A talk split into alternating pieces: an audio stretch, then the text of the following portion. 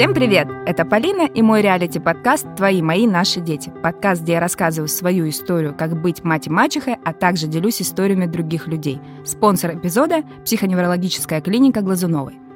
Послеродовая депрессия – явление, с которым хотя бы на словах, но сталкивалась каждая мама. Явление это для нашего народа страшное, стыдное и неопознанное.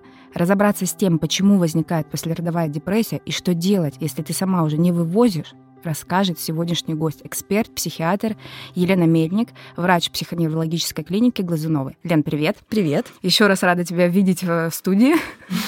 Ну давай тогда сразу начнем. Что такое послеродовая депрессия? Это миф или реальность? А, безусловно, послеродовая депрессия это совершенно реальное состояние патологическое. Другой вопрос, что это состояние достаточно долго табуировалось в нашем обществе, но то, что это существующее изменение, заболевание, патологическое состояние, это факт. И этому свидетельствует много, ну, большое количество информации. Это заболевание, у которого есть рубрика в международной классификации болезней. Вот. Э, и э, послеродовые изменения, они на самом деле известны достаточно давно. А вот вопрос такой, почему табуировалось? Извини, что тебя перебила. Почему табуировалось? Да. Ну, потому что... Ну, начнем с того, что депрессивные состояния, в принципе, достаточно долго табуировались в обществе, потому что, mm-hmm. ну, что это такое, как бы, здоровый человек, что-то там печалится, хандрит. Когда есть послеродовая депрессия, почему она табуируется? Да потому что роды же это счастье, и самое прекрасное в мире, что может быть, это рождение ребенка, так говорит нам наше общество. И если это ребенок долгожданный, мать э, просто обязана быть счастливой. И когда она несчастная, это выводит из колеи, и люди ну, не понимают, это стыдно в этом признаться, стыдно рассказать, и этот э, просто прочный круг, он начинается и не заканчивается никогда. С одной стороны, нет об этом информации, потому что люди отрицают это, общество отрицало ну, какой-то длительный промежуток времени, даже когда это э, заболевание существовало как факт уже э, в классификации болезней.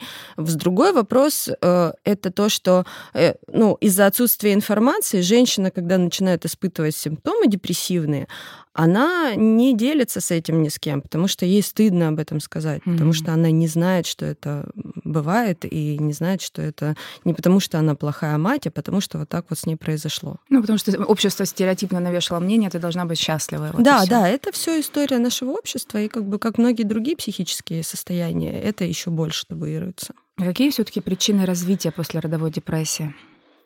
Э, причин развития послеродовой депрессии их несколько, да, как и любой депрессии, это эндогенная причина, то есть это некая внутренняя предрасположенность, да, э, особенность э, работы нейромедиаторной системы, которая в определенном состоянии декомпенсируется. Это вторая причина, это психогенный фактор, да, и это куча психогенных причин. Я думаю, что мы просто на, на них, может быть, потом более подробно а, остановимся. То есть это внешний какой-то стресс. Да? И третья причина — это соматические изменения, соматические нарушения, гормональные, в том числе перестройки, а, которые происходят в, органи- в организме женщины. То есть э, в первый период, э, род, первый период беременности у женщины выделяется большое количество прогестерона, его выделяют яичники, э, для того, чтобы сформировалась плацента. Потом дополнительно плацента выделяется выделяет много прогестерона. Вторая часть э, беременности больше выделяется пролактина, прогестерона меньше. После родов уровень прогестерона резко падает, и вот все эти перебои гормональные, они могут вызывать изменения настроения, потому что, э, ну, как бы прогестерон, в том числе, у него есть такая дополнительная функция, как, ну, это такой антистресс. Угу. Вот. И вот эти основные причины, если вкратце, это то, что может э, вести за собой развитие послеродовой депрессии. Меня такое ощущение, что общество, наоборот, знает только одну э, причину, это, это гормонально. Потому что что бы с тобой ни случилось, печалишься, ты радуешься слишком, говорят, ты беременна, у тебя гормоны, или ты только родила, у тебя гормоны, ты кормишь грудью, у тебя гормоны.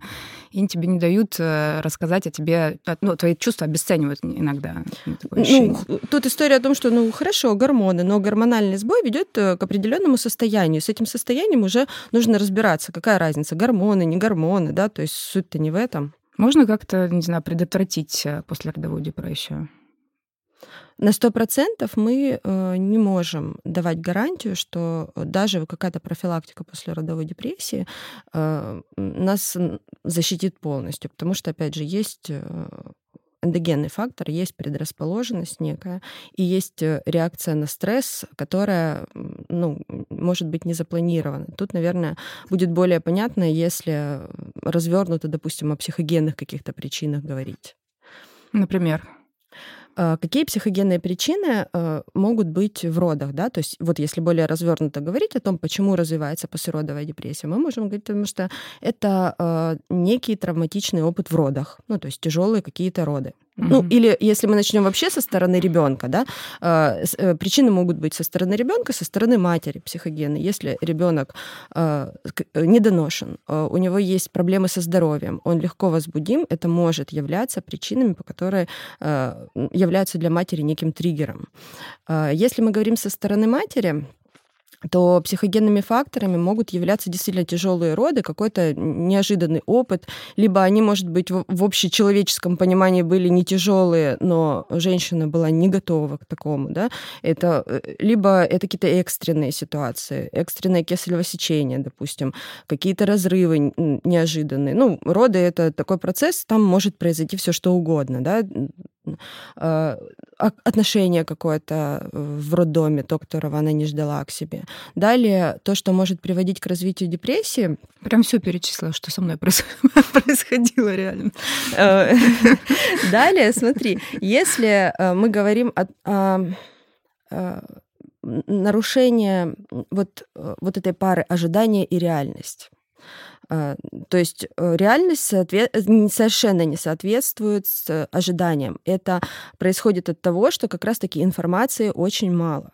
И информация идет, э, что нам, э, что мы видим, куча контента сейчас есть, где счастливая мать, Инстаграм, она с ребенком, она красивая, там с прессом, я не знаю, с макияжем и занимается бизнесом, и дети улыбаются, гулят, и вообще совершенно совершенно очаровательная картина, и женщина в какой-то момент фантазирует, что, ну, так это есть, така, такова реальность, да, это не просто картинка. Опять же, я вот чуть-чуть отклонюсь, и э, почему женщина так э, вот верит этой истории. Этому способствует такое явление, как атомизация общества. То есть дробление общества на все более э, мелкие единицы.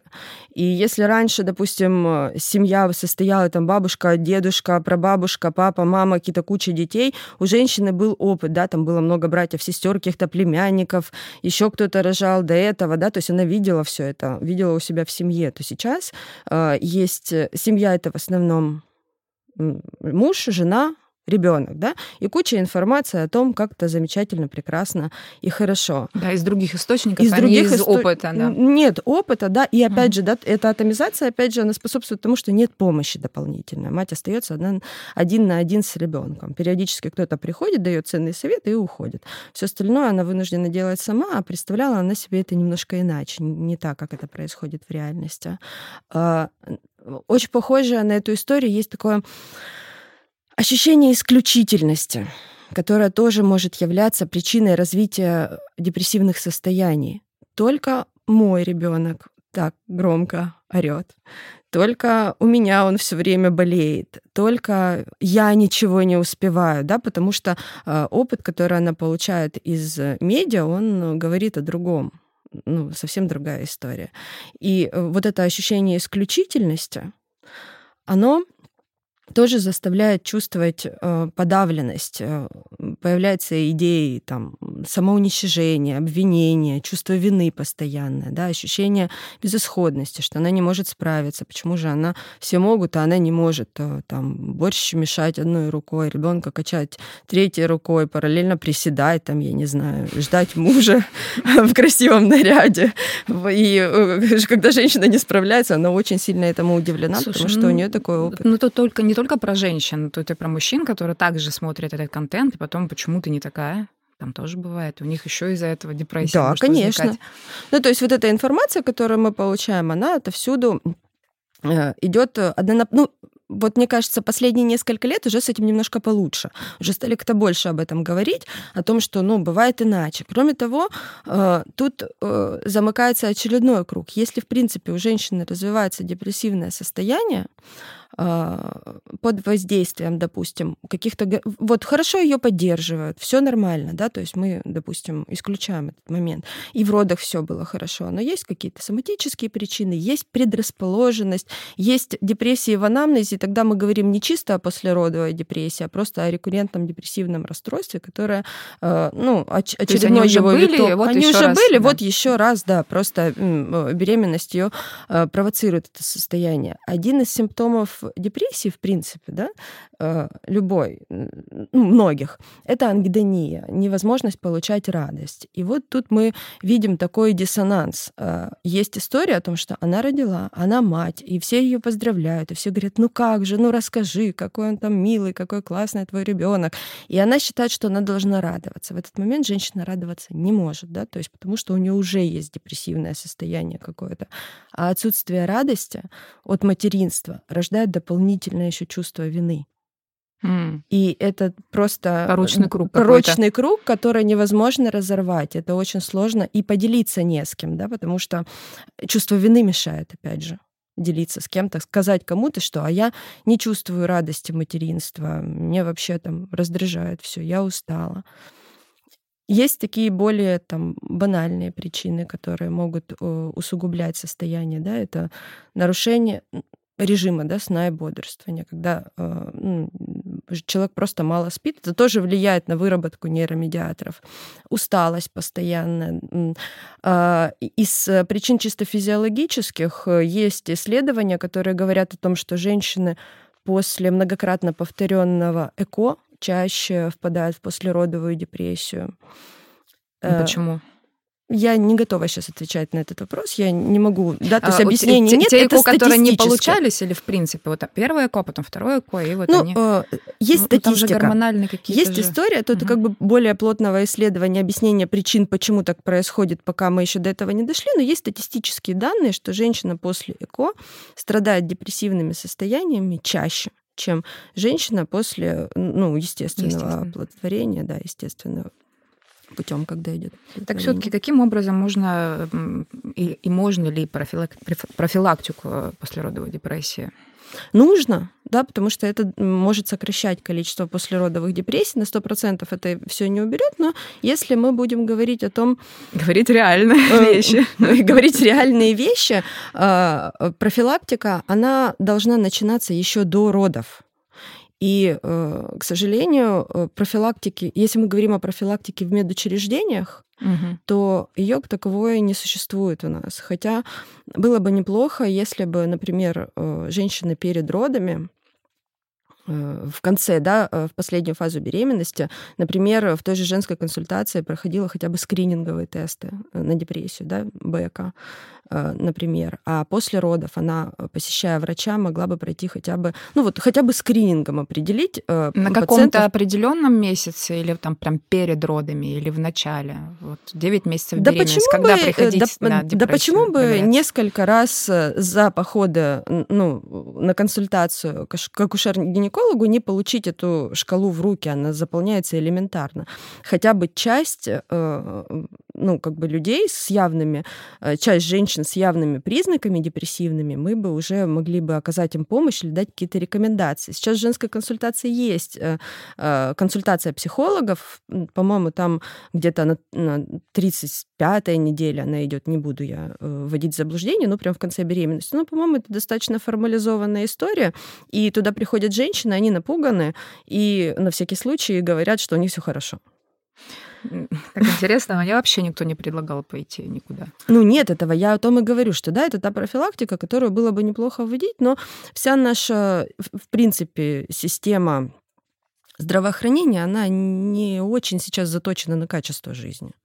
То есть есть история, вот есть одна задача, ее надо выполнить. Беремен... Ну, чисто под задача, да? Да, угу. дальше, да, то есть после родов это тоже могло бы как-то профилактироваться, но это не происходит, потому что э, что мы видим? Вот женщина, она родила ребенка, и, э, и фокус если до этого, да, она там посещала женскую консультацию, сдавала какие-то анализы, все дома там с ней возились, как с хрустальной вазой, беременная, то когда она э, родила ребенка, фокус смещается на ребенка. И что мы видим? Приходит патронажная медсестра, э, постоянные осмотры педиатра есть. Женщину ну, практически никто не осматривает. Да? Там она приходит через какое-то время в женскую консультацию, да и то там, ну, пришла, хорошо, не пришла, никто там за ней гоняться, звонить и вызванивать, приходить домой, конечно, не будет. Хотя, по сути дела, э, это касается не только депрессивных состояний, но и соматических каких-то расстройств, которые должны отслеживаться, потому что тоже может падать, э, ну, часто, да, анемии бывает после родов, нарушение функции щитовидной железы, это тоже может усугублять психическое состояние в том числе. Кроме того, да, посещая, допустим, женскую консультацию хотя бы так, да, или, ну, я не знаю, что там, педиатра хотя бы, женщина может, в принципе, получить хотя бы э, э, какие-то элементарные, пройти скрининги, да, то есть есть, существует Эдинбургская шкала послеродовой депрессии, тоже ее на самом деле несложно женщине дать, чтобы она хотя бы ее заполнила и имела представление о своем состоянии. А это можно вот в интернете где-то найти и пройти? Да, это можно, вот это э, можно делать самостоятельно. Это то, что раз, ну, как бы это не организовано никак извне, это то, что человек может самостоятельно проходить. И шкалу Бека, и Эдинбургскую шкалу, все это можно легко пройти в интернете и прям онлайн забить и найти Это прям и пройти. послеродовые депрессии или это в принципе про депрессию? Бека да? это в принципе депрессивное да. состояние, шкала тревоги и депрессии. Эдинбургская угу. шкала это именно шкала послеродовой депрессии. А, а конкретно, да? Да, конкретно. Ну, то есть это то, чем мы можем профилактировать, выявлять, да, предрасположенность. Если мы говорим о том, э, как оказывать, собственно, профилактику самому состоянию, не, ну, не касаясь выявления, это э, ну, исключение соматических каких-то факторов, но это де- делается. Да? Во всяком случае, на этапе беременности женщина сдает ряд анализов. И то, что может менять ее психическое состояние, в том числе в эти анализы входит. Да? То есть ее постоянно просят сдавать общий анализ крови, мы видим уровень гемоглобина, он чаще всего восполняется беременным, назначают препараты железа при необходимости необходимости. Гормоны щитовидной железы, то есть э, тоже все беременные женщины сдают. Вот. Э, это касается физиологических каких-то моментов.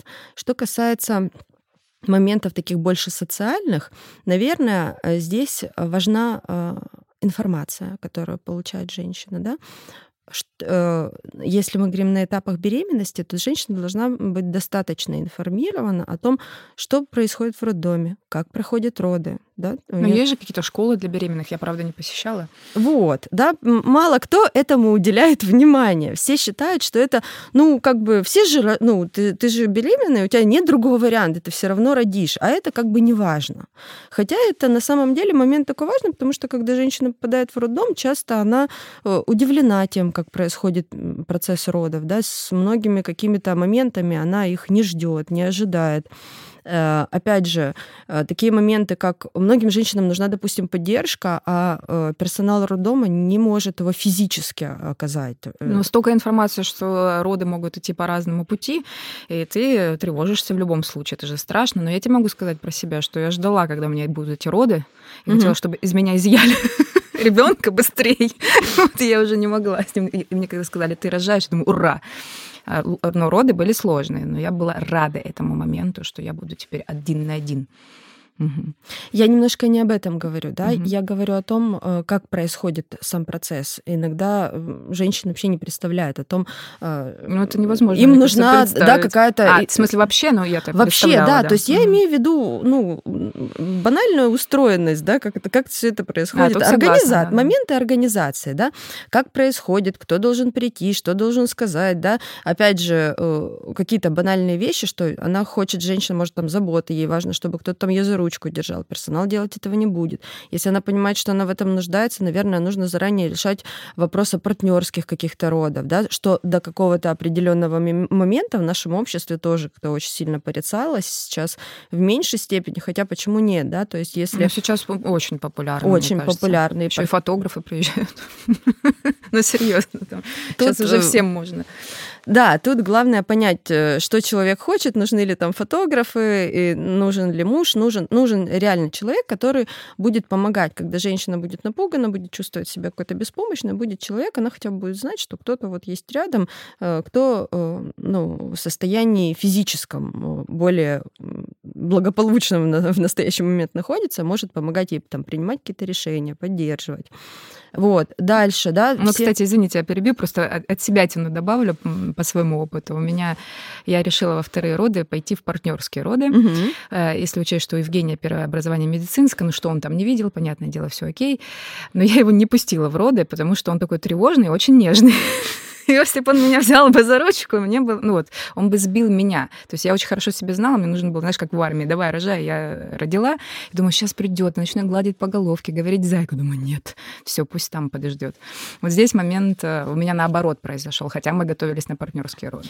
А, потому что мы все разные, да? Да, это, да, да. Вот, вот я об этом, да. История, да, об информации. Вот чем больше вот этой информации, что может быть так, может быть э, не очень хорошо, да? Люди, э, с одной стороны, Э, вроде бы как ограничивает иногда от этой информации, чтобы женщина не боялась, а с другой стороны, когда она с этим сталкивается, с чем-то, чего она не ждет, для нее это мощнейший стресс, да, она не информирована о том, что я, ну вот могу там своим опытом личным поделиться, то есть э, я человек с медицинским образованием, я думала там, что роды это больно и тяжело, как бы как оказалось по личному опыту, ну, ну как бы нормально все прошло, но э, что меня ждало после родов, меня удивило. Меня удивило, что вот э, те болевые ощущения, которые я испытывала после родов, в течение нескольких недель были гораздо хуже, чем то, что происходило со мной в родах. И для меня это было удивление. Хотя чисто гипотетически, наверное, я как, как врач, я могла предположить, да, что это может быть ну, неприятное болезненное ощущение.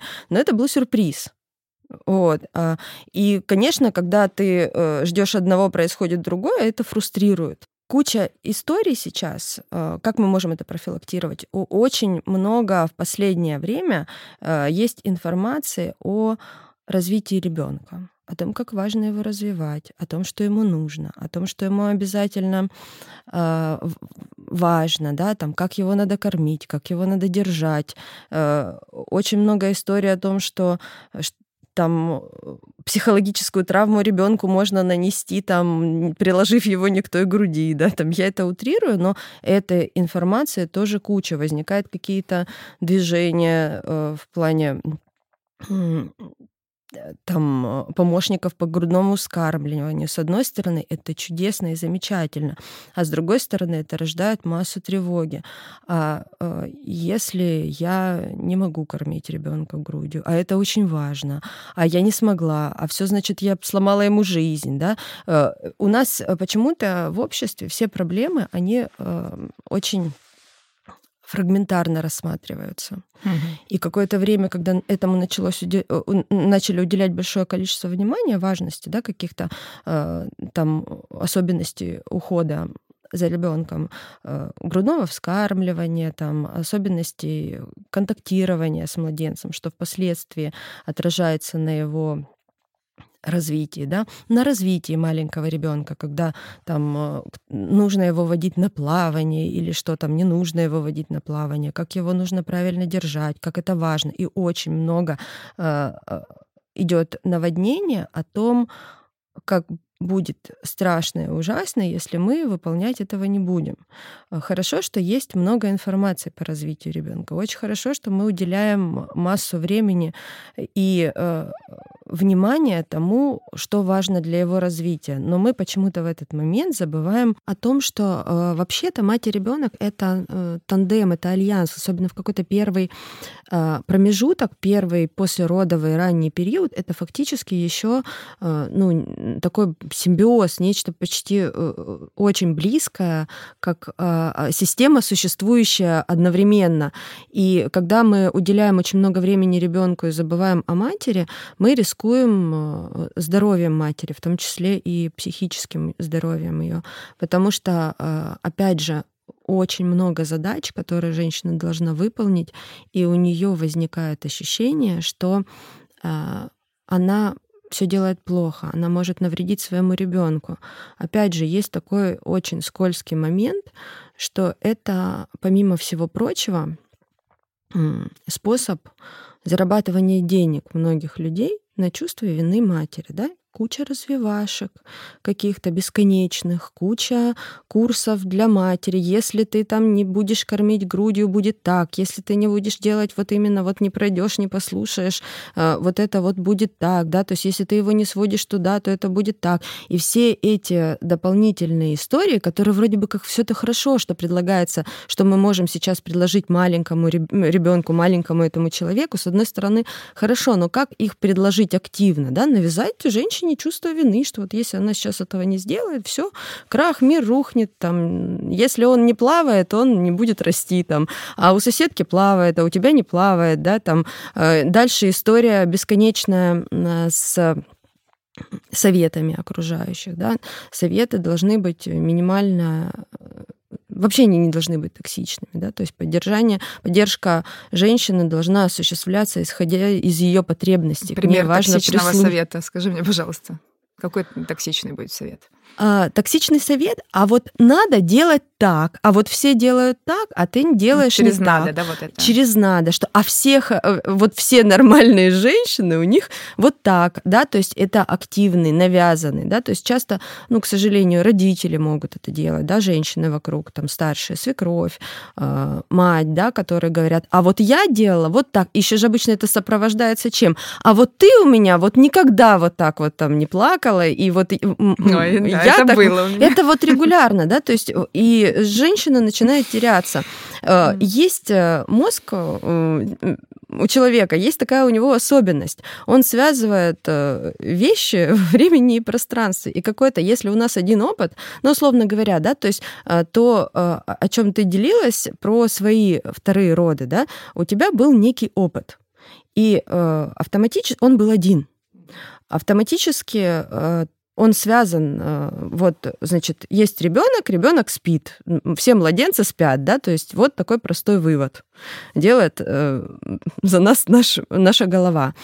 И э, когда ну, и мы почему-то второй опыт связался с первым. Конечно, опытом, да. мы почему-то считаем, что этот один опыт у, у мамы, да, допустим, или у свекрови, или у окружения, у них был один какой-то ребенок, он вел себя вот так. Или у женщины был до этого один ребенок, и он вел себя так, тут вдруг появляется другой, он ведет себя иначе, или, да, то есть и, и э, родители говорят, а у нас вот было не так, ну хорошо, у вас было не так, но это один, ну два опыта, даже если три, да, то есть они ничего не говорят о том, какими могут быть другие дети, а дети могут быть совершенно разные, и они совершенно разные у всех, и то, что так было у вас, а тут по-другому, это вовсе не значит, что с женщиной происходит что-то не так. Но женщина в этот момент сама понять это не может, да, то есть у нее есть вот какой-то опыт, она это э, считает, что вот это истина. Ну, не знаю, это как э, ездить за рулем, допустим, получил ты права и в первый день попал в ДТП. Ну, наверное, э, вероятность того, что ты скоро сядешь за руль, она стремится к минимуму, да, то есть многие будут испытывать страх и тревогу. А если ты 10 лет ездишь за рулем, да, и попал в ДТП, ну, сядешь и дальше просто продолжишь Ну, кстати, движение. согласна, да, вот этот про такие таких же некоторых моих знакомых, у которых первый ребенок, очень сложные роды, очень сложное вот это воспитание, ну, малышатское, да, Лялечкина. такие, ну, нет, я столько вывозила, что больше я вообще детей там не хочу, например, это полный отказ от второго опыта. Да, это так тоже бывает, да, когда женщина ну, это вот про машину то же самое, да. И, или наоборот, очень благополучный опыт, его ждут такой же, когда он происходит все совершенно по-другому, это очень сильно фрустрирует. И, и... и вот это за кадром я рассказывала Лене как раз-таки, да, то, что у меня второй опыт был гораздо другой. Ожидания, реальность не сошлись. Ну, это как раз-таки все э, в одну историю про несовпадение ожида... да, ожидания, да. реальности и исключительности, да, когда тебе вокруг говорят, а у нас не так, а у нас вот было так, а еще есть Блин, но э, их красивые картинки. Ну, они со всех сторон. Ты не просишь, а они есть. Ну ладно, там родители, ты уже привык иногда, да, родители, вот я, например, вообще не реагирую. Ну, говорят и говорят. А бывают люди, ты вообще не просишь их, они тебе что-то и, и пишут, и звонят, и комментируют куда-то там в социальных сетях, еще догоняют тебя все равно. Ты думаешь, ну тут зачем? Вот потому что важно Делайте причинить так. добро. Вот потому что это как раз-таки важный момент информированности, который э, у нас тоже упускается, и ее мало, и она обычно какая-то всегда однонаправленная. И э, вот этот микроопыт как каких-то окружающих э, он всегда э, влияет на то, как женщина воспринимает э, свое состояние. А, а вот у меня еще такой вопрос.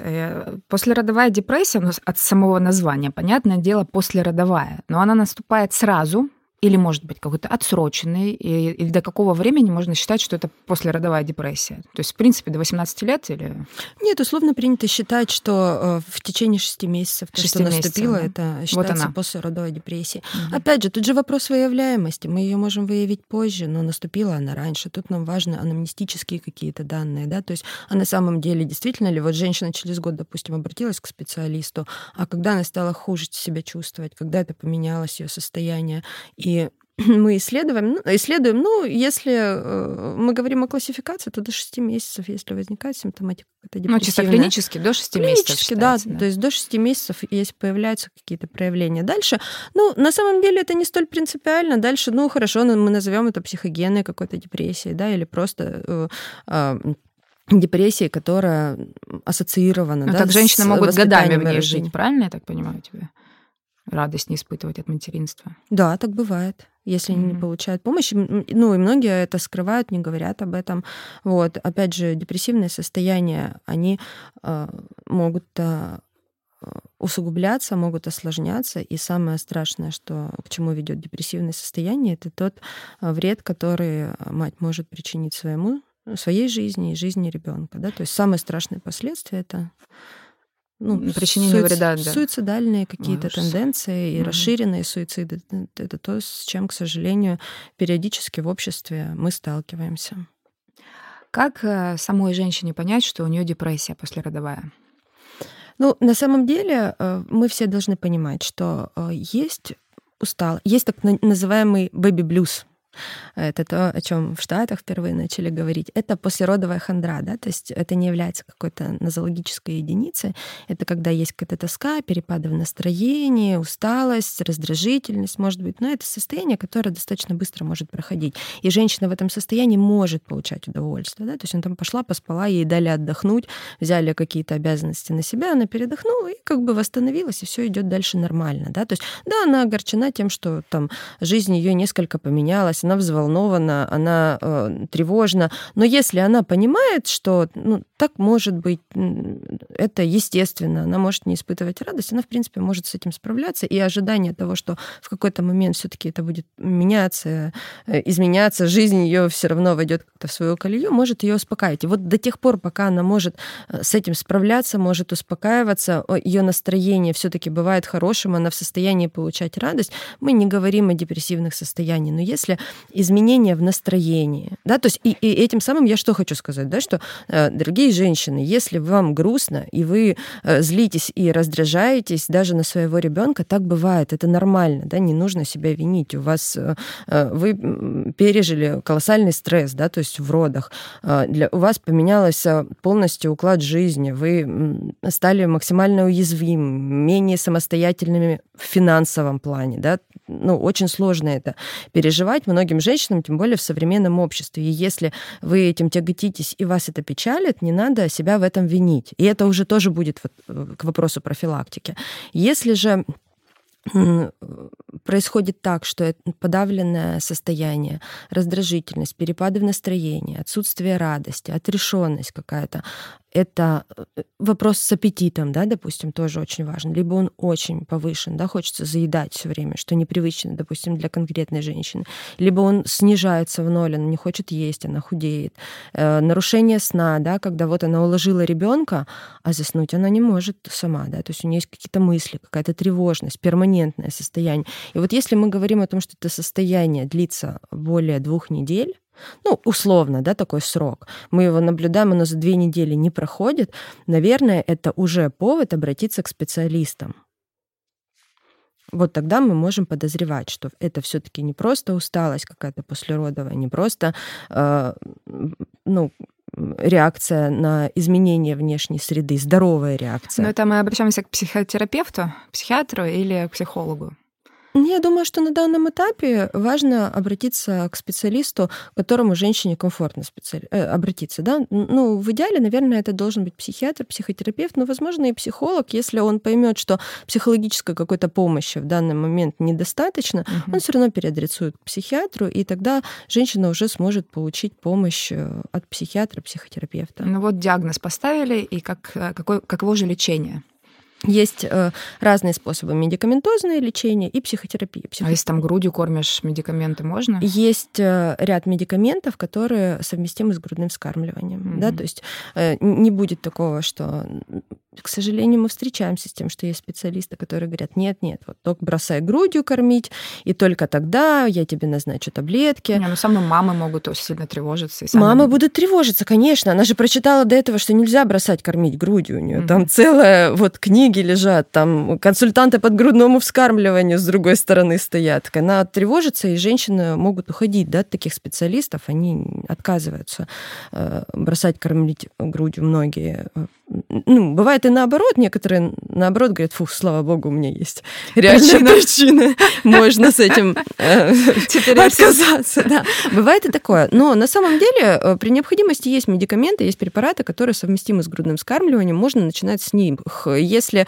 уже это не, не помогает, неэффективно, ну тогда э, можно вести диалог о том, что делать с этим грудным вскармливанием дальше. Плюс у нас есть очень мощный, мощная помощь в ну, такой инструмент, как психотерапия. И психотерапия в послеродовой депрессии, она достаточно эффективна бывает. Если мы говорим именно о депрессивном состоянии, а не каком-то более тяжелом психотическом, допустим, то, конечно, э, психотерапевтическая помощь, она очень неплохо помогает. Э, есть э, методы доказанные да, в работе с, с послеродовыми депрессиями. Это когнитивно-поведенческая терапия. Как правило, и эффект достаточно быстро наступает от нее, ну, если это не запущенное состояние, потому что эта работа в этой парадигме, она направлена на попытки э, выявить э, те убеждения, которые вызывают у женщины вину, вот это вину все, да? тревогу, угу. тоску, и с ними уже работать, да. И когда женщина понимает в какой-то момент, что часть этих убеждений они нерациональны, они являются заблуждениями, да, то есть легко же э, посидеть и поразмышлять и понять в какой-то момент, что если у меня не все так, как у всех, это означает, что я вот такая уникальная, да, что ну это же ошибка по сути дела когнитивная, когда мы в спокойном состоянии это обсуждаем, мы это легко можем понять и доказать. И работа э, психотерапевтическая, как правило, она направлена именно вот э, на этот момент. И она очень неплохо э, помогает. А бывает такое, что, например, на терапию приходят э, вместе с мужем, как семейные, вдвоем? Ну, это обсуждается заранее, да, если mm-hmm. показана семейная психотерапия, то почему бы и нет, да, то есть если мы понимаем, что женщине важна поддержка, и если супруг не понимает, ну тут э, вопрос, это должна быть психотерапия или просто разъяснение, да, иногда mm-hmm. на консультацию психиатра приходит муж, он вообще там вместе с женой, он в недоумении, что она там себя так ведет неадекватно, и тут важно ему разъяснить, что, ну, так бывает, э, причины, по которым так бывает, да, в чем должна заключаться его поддержка, что он должен делать. Понятное дело, что на мужчину э, в послеродовом периоде ложится тоже колоссальная ответственность в плане именно финансовой, скорее всего. Да? То есть он понимает, что вот он один кормилец вот этого всего. И, как правило, всего, своей семьи, да, то есть на него ложится ответственность, и он очень часто на этом э, концентрирует все свое внимание и не понимает, что нужна помощь женщине еще и дома, потому что ее работа, она происходит нон-стоп просто. Э, еще один из факторов, который, почему э, провоцирует такие депрессивные состояния, это та работа, с которой ты просто не можешь уйти. Ты больше не определяешь, э, когда ты поешь ты себе не хозяин. Ты не решаешь, когда ты ешь, ты не решаешь, когда ты спишь, ты не решаешь иногда, ну, все зависит от ребенка, да, как бывают же беспокойные детки, ты не всегда решаешь даже то, когда ты идешь в душ и туалет самостоятельно. И это очень сильно фрустрирует женщину. И э, отцу важно, отцу ребенка, супругу, партнеру важно этот момент понимать. И э, часть э, заботы о ребенке, конечно же, тоже брать на себя и участвовать в воспитании, потому что это очень важный момент. А вот один э, из таких моментов, который э, является психогенным и является, опять же, э, той историей, где не соответствует ожидания и реальность, особенно когда есть какие-то информация, полученная извне о том, как правильно делать, это женщины, которые сейчас все чаще и чаще говорят о том, что естественные роды, когда ребенок рождается и проходит родовые пути, это очень важно для его развития, да, никто до конца не знает каких-то супер супер точных исследований в этой истории нет, но все говорят о том, что вот если он не прошел родовые пути ребенок, что-то там с ним будет не так. Мы не будем на этом подробно останавливаться. Очень много информации на эту тему, и очень многие женщины говорят о том, что им важно принципиально родить ребенка э, естественным путем, да, то есть э, естественно, чтобы были естественные роды.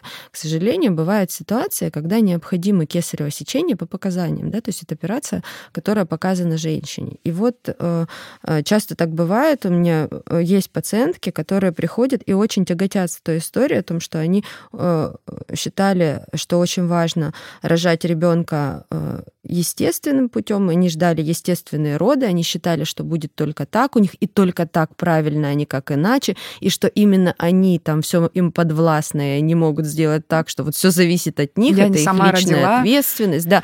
И вот они считали, что только так, а не иначе, они даже где-то это кому-то доказывали, и вот у них есть свои роды, допустим, они вторые, да, а после первых они там били себя в грудь и говорили, это важно только вот так рожать, а не иначе. Ну и общество много э, об этом говорит. И, ну и вот э, случается это кесарево сечение по показаниям, и женщина очень тяготится, да, то есть она может считать себя неполноценной, она может считать, что с ней что-то не так, что это она плохая, что она виновата, да.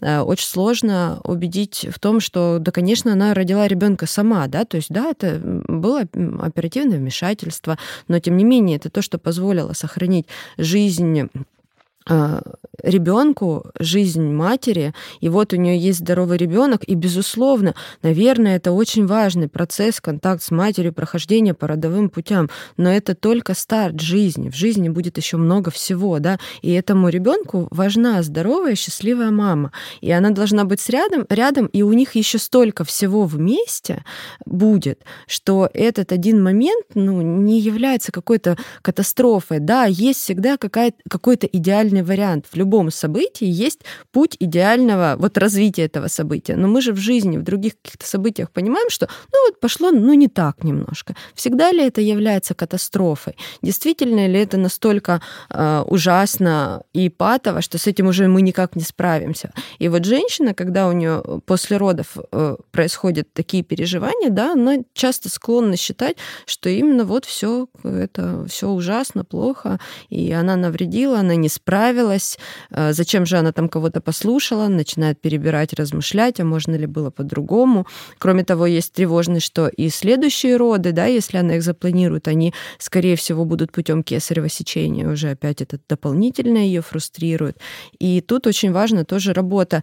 И э, такая просветительская. Нужно говорить о том, что, конечно, все это важно. И грудное вскармливание это важно, и хорошо там его наладить бы. И э, по возможности там э, там, чтобы ребенок прошел по естественным путям родовым. Все это замечательно и прекрасно. Но если вдруг что-то идет не так, то мир от этого не, руш... не, не будет рушиться. И ребенок не испорчен от этого. Мать не испортила ребенка. У них еще вместе очень много всего будет дальше да, то есть, ну хорошо, она не может кормить его грудью, но она же, контакт же, он никуда не девается. Мать держит ребенка на руках, прижимает его к себе, дает ему при этом бутылочку. Грудь это же вещь символическая, если мы говорим о контакте. Он точно так же с ней контактирует, ничего в этом нет. И э, если он прошел после кесарево сечения ребеночка сразу принесли к маме, а даже если и не принесли, так тоже случается и бывает, может быть, но это не значит, что он, что все, да, то есть жизнь этого маленького человека человека рушится. Ребенка не так просто испортить, как нам кажется. Мне кажется, все вот эти моменты, которые ты рассказываешь, они все базируются на одном чувстве вины. Чувство вины, да, Такое, безусловно. Еще раз убеждаю, что это не очень продуктивное ощущение. Не очень продуктивное, но маркетологи его очень неплохо используют. Ну, это вот для манипуляции классно. Я его тоже использую в СМИ, если мне нужно манипулировать. Загоняешь кого-нибудь чувство вины, и все, опа, и все работает. И все работает, все получаешь, да. Лайфхак семейной жизни. Загоните кого-нибудь чувствовать вину. Лена, спасибо. Я очень рада, что этот разговор наконец-таки случился, что мы поговорили об этом, рассказали о разных состояниях, которые нормальны для человека, который произвел нового человека на свет. Будьте внимательны к своему состоянию. Если в вашей семье есть женщина, которая родила, будьте внимательны к ней. Обращайте внимание на ее изменения, принимайте меры и обращайтесь за помощью. Тебе тоже большое спасибо, Полин. Это э, очень важная тема. Хорошо, что ты ее освещаешь. И вот э, я как специалист могу тебе сказать, что это ты очень важное дело делаешь, и очень здорово, что мы об этом поговорили. Спасибо большое. Дорогие слушатели, оставайтесь с нами, подписывайтесь на подкаст, следите за новыми эпизодами. Пока. Пока.